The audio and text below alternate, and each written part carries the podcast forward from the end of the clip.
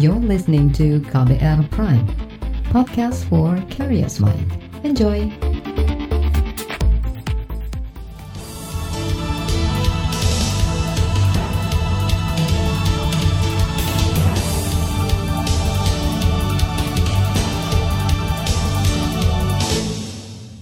Selamat pagi saudara, KBR menjumpai Anda melalui program Buletin Pagi, edisi Selasa 2 Juni 2020 bersama saya, Naomi Liandra. Informasi terkini untuk pagi ini di antaranya, kasus pelarangan webinar UGM, bentuk pelanggaran kebebasan akademik. Presiden Jokowi menyerukan bangsa Indonesia berjuang dan menang lawan COVID-19. Pelaku penggelapan 1,3 ton beras Bansos Papua ditangkap. Inilah Buletin Pagi selengkapnya. Terbaru di Buletin Pagi. Pembatalan kegiatan webinar mahasiswa Konstitusional Law Fakultas Hukum Universitas Gajah Mada atau FHUGM berbuntut panjang. Web seminar bertema meluruskan persoalan pemberhentian presiden ditinjau dari sistem ketatanegaraan itu rencananya digelar 29 Mei lalu. Tapi sehari sebelum acara, teror dan ancaman kekerasan dari orang tak dikenal menyasar ke panitia juga narasumber. Menurut dosen sekaligus pakar hukum tata negara UGM Zainal Arifin Muhtar, Ancaman bukan berasal langsung dari kampus ataupun pemerintah. Oknum-oknum yang tidak suka dengan webinar itulah pelakunya dan kini sedang dicari bersama. Ancaman itu memang nyata dan mereka kemudian akhirnya memutuskan untuk membatalkan. Poin yang kita mau bilang sebenarnya kebebasan akademik barangkali kita bisa lihat poinnya dalam kasus ini. Apakah ada bagian dari UGM yang melarang proses diskusi itu? Menurut saya sebenarnya tidak. Dalam kasus ini, bahwa dalam kasus lain UGM bertindak juga gamang, ya, saya akui, iya uh, di banyak kasus. Tapi khusus untuk kasus ini UGM sebenarnya tidak. Tetapi bahwa sivitas akademika UGM melihatnya secara berbeda itu yang membuat saya harus memberikan catatan. Dosen sekaligus pakar hukum tata negara UGM Zainal Arifin Muhtar menduga ada keterlibatan pemerintah dan kampus UGM dalam kasus itu. Dugaan itu muncul karena ada seorang dari internal UGM yang salah paham dengan acara maupun tema webinar itu. Zainal menambahkan, para mahasiswa dan dosen yang terlibat kegiatan webinar itu diancam akan dibunuh. Bahkan Zainal mengungkapkan, Rumah Guru Besar Universitas Islam Indonesia Yogyakarta Nikmatul Huda yang sedianya menjadi pembicara juga didatangi segerombolan orang. Gerombolan itu berteriak-teriak meminta Nikmatul keluar dari rumah. Zainal mengaku prihatin atas kejadian itu. Ia juga menyayangkan sikap kampus UGM yang kurang responsif melindungi mahasiswa juga pegawainya. Menurut Zainal, hanya Muhammadiyah Klaten dan Polres Sleman yang sudah mengklarifikasi bahwa mereka tidak terlibat. Saat ini Fakultas Hukum UGM menyediakan rumah aman untuk para mahasiswa yang mendapat ancaman pembunuhan. Menko Polhukam Mahfud MD menegaskan pembatalan web seminar mahasiswa CLS Fakultas Hukum UGM bukan karena pemerintah yang melarang diskusi itu, Pembatalan terjadi menurut Mahfud akibat gejolak di internal kampus UGM itu sendiri. Saya tanya ke UGM tidak jadi, Pak. Nah, Bapak, ini ini penting nih informasi. Seakan-akan tidak jadi itu merupakan tindakan dari pemerintah. Saya cek ke polisi, tidak ada polisi melarang. Saya cek ke rektor UGM, saya telepon rektor UGM, uh, eh, pembantu rektor. Apa itu dilarang, saya bilang. Tidak usah dilarang dong. Enggak, Pak. Mereka di antara mereka sendiri di antara masyarakat sipil sendiri saling teror. Menurut Menko Polhukam Mahfud MD, diskusi webinar bertema meluruskan persoalan pemberhentian presiden ditinjau dari sistem ketatanegaraan itu hanyalah kegiatan ilmiah saja, sehingga tidak perlu dikhawatirkan oleh pihak mana pun. Kalaupun nantinya ada dugaan perbuatan makar dalam diskusi, maka biarkan saja diskusi berlangsung supaya terkumpul barang bukti.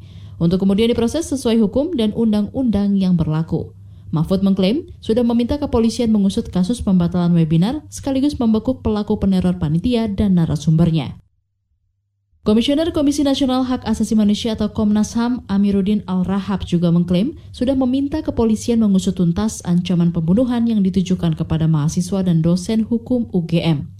Menurut Amiruddin, kepolisian harus segera membeberkan siapa saja pelaku peneror itu, supaya tidak terjadi lagi kesalahpahaman yang semakin membesar. Oleh karena itu, saya meminta pimpinan Polri untuk melakukan pengusutan dan penegakan hukum kepada barang siapa yang melakukan ancaman tadi itu, baik yang berupa teror maupun yang lainnya. Itu sikap yang saya ambil untuk melihat ini supaya kita apalagi di kalangan akademisi tidak melambung-lambungkan interpretasi yang berdasarkan fakta gitu. supaya apa supaya langkahnya juga jelas gitu. Menurut Komisioner Komnas HAM Amiruddin Al-Rahab, saat ini berkembang isu-isu yang belum tentu kebenarannya, mulai dari keterlibatan pihak kampus UGM pada kasus ancaman pembunuhan dan teror, hingga ikut campur tangannya pemerintah dalam kasus itu. Semua isu harus dibuktikan benar atau tidaknya melalui penuntasan kasus dan pembuktian yang dilakukan oleh aparat kepolisian. Amiruddin meminta kepolisian membongkar siapa pelaku dan dalang pembatalan webinar, peneror, dan pengancam kekerasan itu. Kepolisian menyatakan siap mengusut peristiwa teror terhadap mahasiswa dan panitia diskusi yang tergabung dalam Constitutional Law Society atau CLS Fakultas Hukum Universitas Gajah Mada. Pernyataan ini disampaikan juri bicara Polri Argo Yuwono akhir pekan lalu. Menurut Argo, Polri sudah memulai langkah penyelidikan untuk mengungkapkan tindakan pembungkaman terhadap kebebasan berpendapat oleh masyarakat yang dijamin undang-undang. Sejauh ini, Tim Bantuan Hukum Universitas Islam Indonesia Yogyakarta masih melengkapi barang bukti untuk segera menyampaikan laporan teror dan ancaman terhadap guru besar UII Nimatul Huda ke kepolisian. Dosen Fakultas Hukum Universitas Muhammadiyah Surabaya, Satria Prakasa menilai teror dan ancaman pembunuhan terhadap penyelenggara serta narasumber webinar di kampus UGM merupakan pelanggaran kebebasan akademik.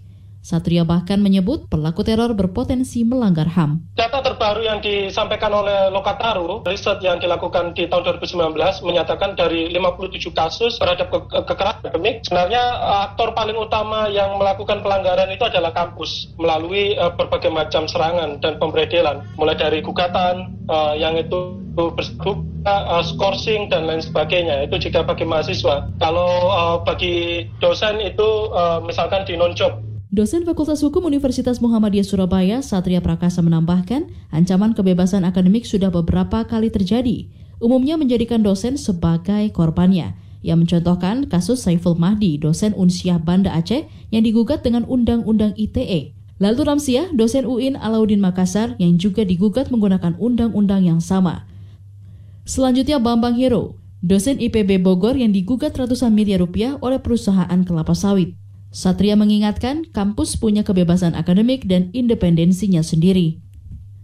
Kita ke Amerika Serikat yang sedang dilanda kerusuhan sosial. Jaksa Agung Negara bagian Minnesota Kate Ellison akhir pekan kemarin menegaskan dirinya akan memimpin proses hukum atas kasus pembunuhan George Floyd.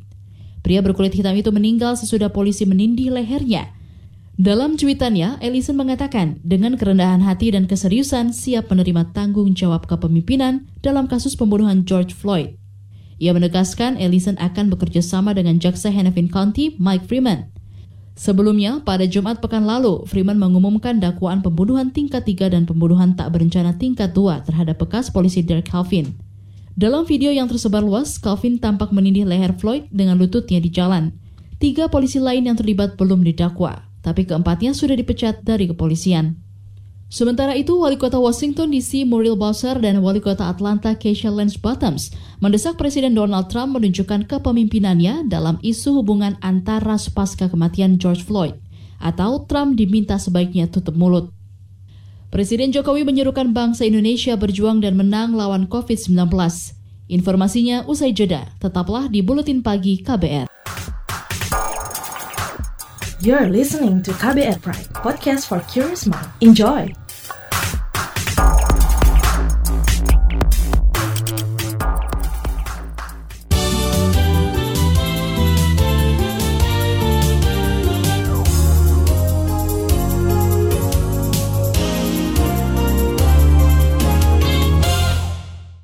Presiden Joko Widodo menegaskan bangsa Indonesia harus tampil sebagai bangsa pemenang dalam menghadapi pandemi global COVID-19. Pada upacara peringatan Hari Lahir Pancasila kemarin, Presiden Jokowi mengajak masyarakat optimistis menciptakan peluang di tengah kesulitan, serta harus menjawab semua tantangan dengan inovasi dan karya nyata.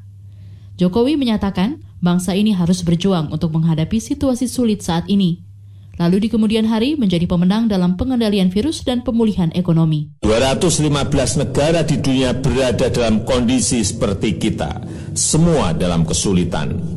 Tapi kita juga harus menyadari semua negara tengah berlomba-lomba untuk menjadi pemenang. Menjadi pemenang dalam pengendalian virus maupun menjadi pemenang dalam pemulihan ekonominya. Presiden Jokowi juga mengatakan Indonesia harus menjadi pemenang dengan bersatu, saling peduli, dan selalu berbagi untuk kemajuan negeri. Ia juga meminta bangsa Indonesia mewujudkan cita-cita luhur para pendiri bangsa, terlebih pada momentum hari lahir Pancasila. Menurut Presiden, Pancasila tetap menjadi bintang penjuru untuk menggerakkan persatuan, kepedulian, gotong royong, dan persaudaraan masyarakat saat menghadapi pandemi COVID-19.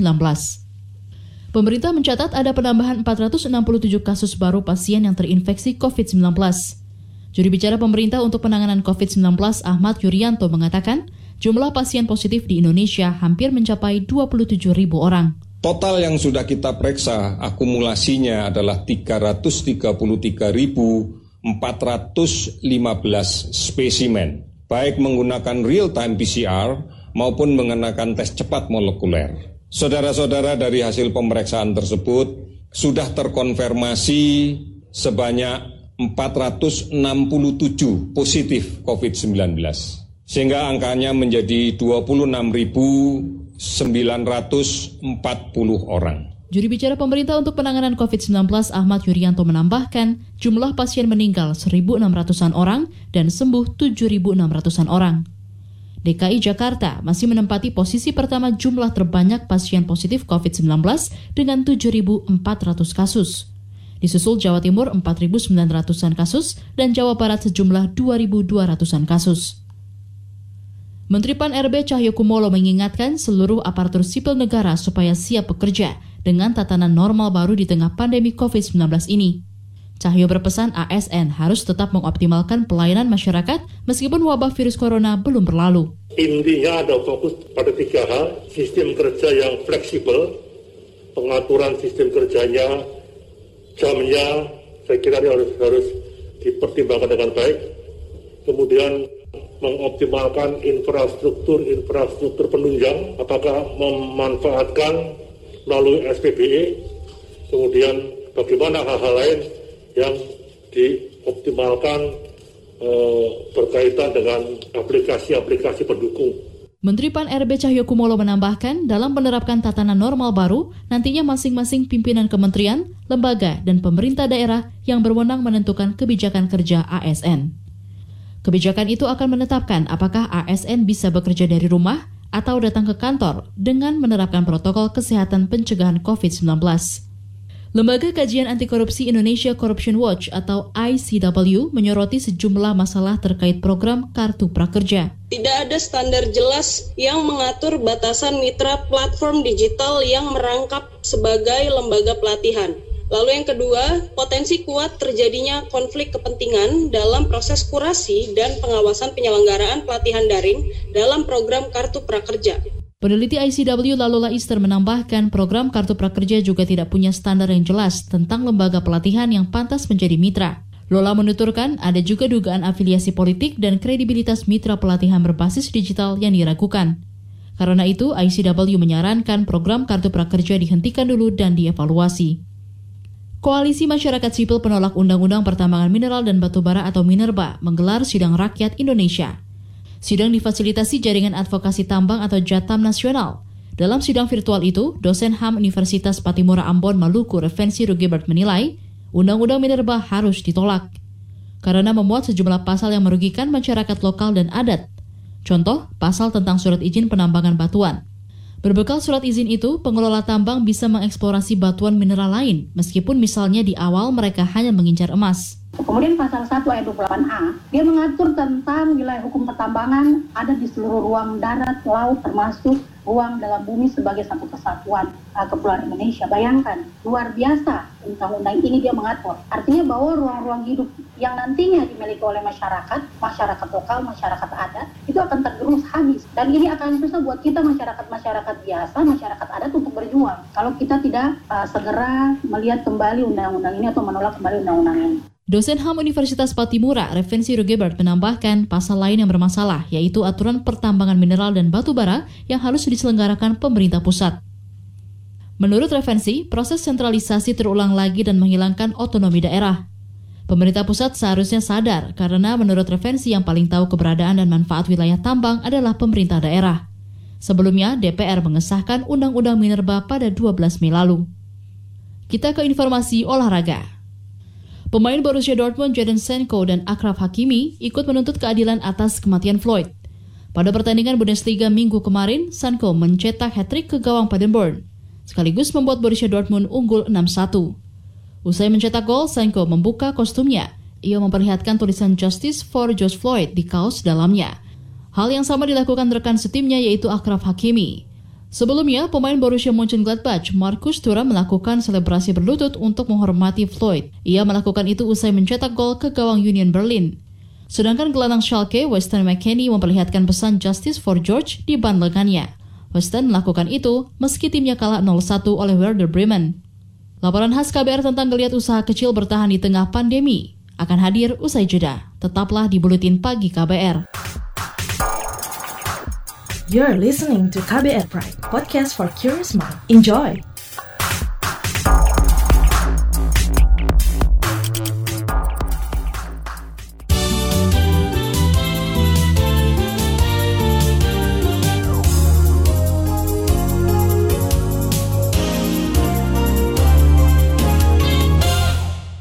Pandemi COVID-19 mengguncang hampir seluruh sektor usaha termasuk bisnis kecil menengah.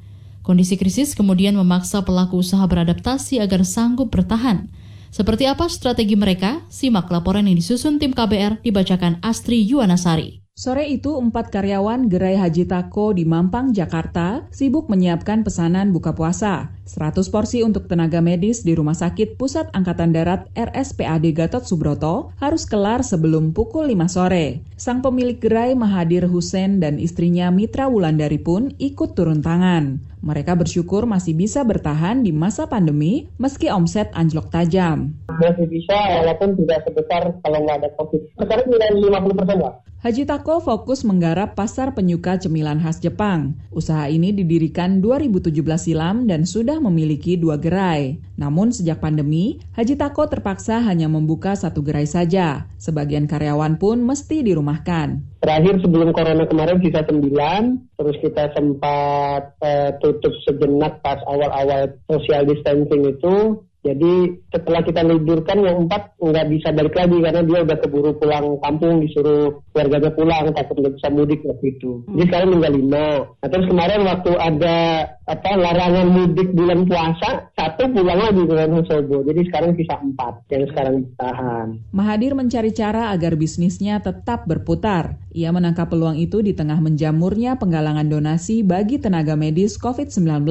Haji Tako kemudian membuka order makanan yang disumbangkan untuk tenaga kesehatan di rumah sakit rujukan penggalang dana kepada eh, teman-teman, kenalan dan juga customer. Kebetulan kami juga ada sosmednya di Instagram juga. Kami sebarkan dengan 17 ribu bisa memberikan porsi chicken karage untuk eh, tenaga kesehatan di rumah sakit dan awalnya rumah sakit. Kemudian setelah itu ada mes tenaga kesehatan yang ada di hotel-hotel BUMD Jakarta itu juga menerima. Terus juga Wisma Atlet juga menerima. Akhirnya kita salurkan ke situ rumah sakit, hotel tenaga kesehatan dan uh, rumah sakit darurat di Wisma Atlet. Nah alhamdulillah sejak itu ya lumayan tuh terus-terusan ada yang donasi. Saban hari Haji Tako melayani sekitar 50 hingga 250 porsi. Mahadir memastikan gerainya menerapkan protokol kesehatan yang ketat untuk mencegah COVID. Karyawan juga diwajibkan menjaga kebersihan saat masuk hingga pulang kerja. Semua karyawan juga kita wajibkan pakai masker. Yang laki-laki itu wajib tidur di kios gitu di atas di kamar atas itu kan ada kamarnya wajib jadi dia nggak ke mana-mana tetap di sini aja. Kalau yang perempuan karena rumahnya dekat di sini datang pun kita minta mandi terus pulang juga sebelum pulang rumah mandi jadi di sini kita proteksi banget kita jaga banget kebersihannya. Mahadir mengaku tak banyak laba yang bisa dikantongi namun ia memilih tetap buka untuk mempertahankan bisnis. Selain itu, karyawan juga bisa menikmati gaji dan tunjangan hari raya. Ya, alhamdulillah rezekinya dari situ, walaupun memang kalau dihitung-hitung labanya tipis. Kalau buat kami yang penting, prinsip kami, kontrakan masih bisa dibayar, karyawan masih bisa gajian, masih bisa dapat THR, itu dulu. Nanti setelah corona, kita lihat lagi seperti apa cara bertahannya. Gitu. Untuk COVID ini kan itu jarang produksi karena peminatnya agak menurun dan harga berambang pun juga agak naik. Jadi nggak seimbang. Usaha bawang goreng kemasan yang baru dirintis Diah juga ikut seret di terpa pandemi. Ia baru memulai usaha ini awal Februari lalu. Prospeknya pun terlihat menjanjikan sebelum masa covid ini paling satu bulan bisa satu juta setengah bisa itu kurang lebihnya itu bersihnya cuman ini masa pandemi ini sangat menurun drastis untuk penjualannya tapi ya tetap disyukurin masih ada penjualan-penjualan dikit-dikit. Sebelum pandemi dia mampu memproduksi hingga 10 kg bawang merah goreng tiap pekan. Harga persatuannya mulai dari Rp5.000 hingga Rp27.500 tergantung beratnya. Dia menitipkan produk jualannya ke warung dan toko yang biasanya habis kurang dari sebulan. Namun kini omsetnya mendadak merosot tajam. Masih produksi cuma sesuai processing order aja. Biasanya 7 sampai 10 kilo ini 5 kilo enggak habis.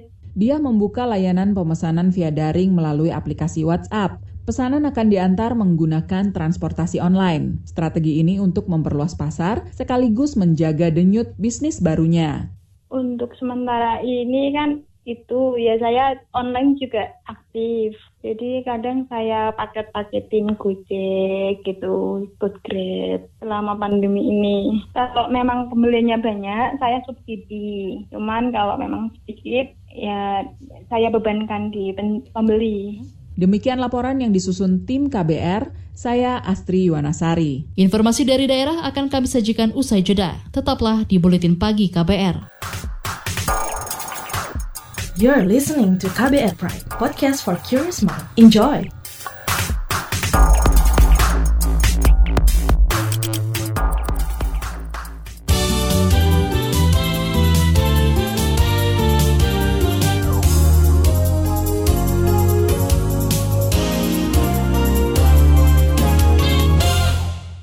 Inilah bagian akhir buletin pagi KBR.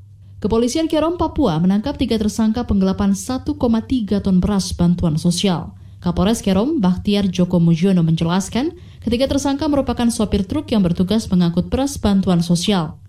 Beras itu seharusnya dikirim dari gudang Bulog Jayapura untuk masyarakat terdampak pandemi COVID-19 di Kerom. Ini berawal dari informasi dari masyarakat yang kemudian kita tindak lanjuti oknum bertugas untuk mengambil uh, bantuan sosial berupa beras di gudang Bulog di Jayapura dibawa ke Kabupaten Kerom. Menurut Kapolres Kerom Baktiar Joko Mujiono, aparat Satreskrim berhasil menangkap modus ketiga tersangka pelaku, yaitu mengurangi isi setiap karung beras di tengah perjalanan menuju Kerom. Beras bansos hasil curian itu kemudian mereka jual. Ketiga pelaku kini ditahan di Polres Kerom. Mereka disangkakan melanggar pasal penanggulangan bencana dan KUHP. Mereka terancam kurungan penjara 4 sampai 20 tahun. Dewan Masjid Indonesia Perwakilan Jawa Tengah siap membuka setiap musola sebagai tempat pelaksanaan sholat Jumat. Sekretaris DMI Jawa Tengah Multazam Ahmad menjelaskan difungsikannya musola itu untuk menambah kapasitas jumlah jamaah sholat Jumat sesuai tatanan normal baru mencegah COVID-19. Multazam menyebut peraturan jaga jarak barisan sholat mengakibatkan daya tampung masjid menjadi sedikit. Kita mengimbau supaya tempat-tempat misalnya musola, supaya tidak terjadi penumpukan itu, barangkali itu. Misalnya masjid ini ternyata kapasitasnya sedikit, diharapkan supaya apa namanya masjid-masjid atau musola-musola kecil itu bisa digunakan untuk itu gitu supaya tidak tidak terjadi penumpukan di satu tempat. Sehingga nanti kalau terjadi di satu tempat penumpukan karena itu tempatnya itu sangat longgar apa softnya? Berarti kan makin banyak itu loh. Itu persiapannya seperti itu. Sekretaris DMI Jawa Tengah, Multazam Ahmad menambahkan, pelonggaran ibadah sholat Jumat di masjid didasarkan pada ketentuan status wilayah, yaitu zona hijau dan wajib mematuhi protokol kesehatan. Multaza menyebut petugas dinas kesehatan diterjunkan untuk memantau kesiapan ibadah dengan tatanan normal baru itu. Kota Bukit Tinggi, Sumatera Barat mulai kemarin sudah menuntaskan pembatasan sosial berskala besar atau PSBB. Selanjutnya, menurut Wakil Gubernur Sumatera Barat Nasrul Abid, wilayah Bukit Tinggi akan menerapkan aktivitas sosial dengan tatanan normal baru. Aktivitas itu berlaku antara lain di Masjid Al-Muklisin Manggi, Taman Jam Gadang, Pasar Banto, Pusat Wisata Taman Marga Satwa Budaya Kinantan, dan Destinasi Wisata Panorama. Wisata Bukit Tinggi peninjau ya. Kan, ya. Jadi artinya kita melihat standar-standar eh, protokol kesehatan jalan nggak. Ternyata mulai dari depan tadi kita cek suhu, cuci tangan, dan kemudian ada petunjuk-petunjuk. Artinya sudah memenuhi. Dan kemudian kita lihat juga orang di dalam semua pakai masker. Jadi tidak ada sekarang orang ke Bukit Tinggi tanpa masker. Itu di mana-mana ada spanduk, ada poster pemberitahuan. Wakil Gubernur Sumatera Barat Nasrul Abid juga mengecek kepatuhan protokol kesehatan, mulai dari tempat cuci tangan, pengukuran suhu tubuh, tanda jarak aman, dan penggunaan masker. Selain itu, Nasrul memastikan 150 petugas objek wisata yang sudah menjalani kewajiban rapid test virus corona. Informasi tadi menutup jumpa kita di Buletin Pagi hari ini. Pantau juga informasi terbaru melalui kabar baru melalui website kbr.id, Twitter kami at berita KBR, serta podcast melalui kbrprime.id. Akhirnya, saya Naomi Liandra undur diri.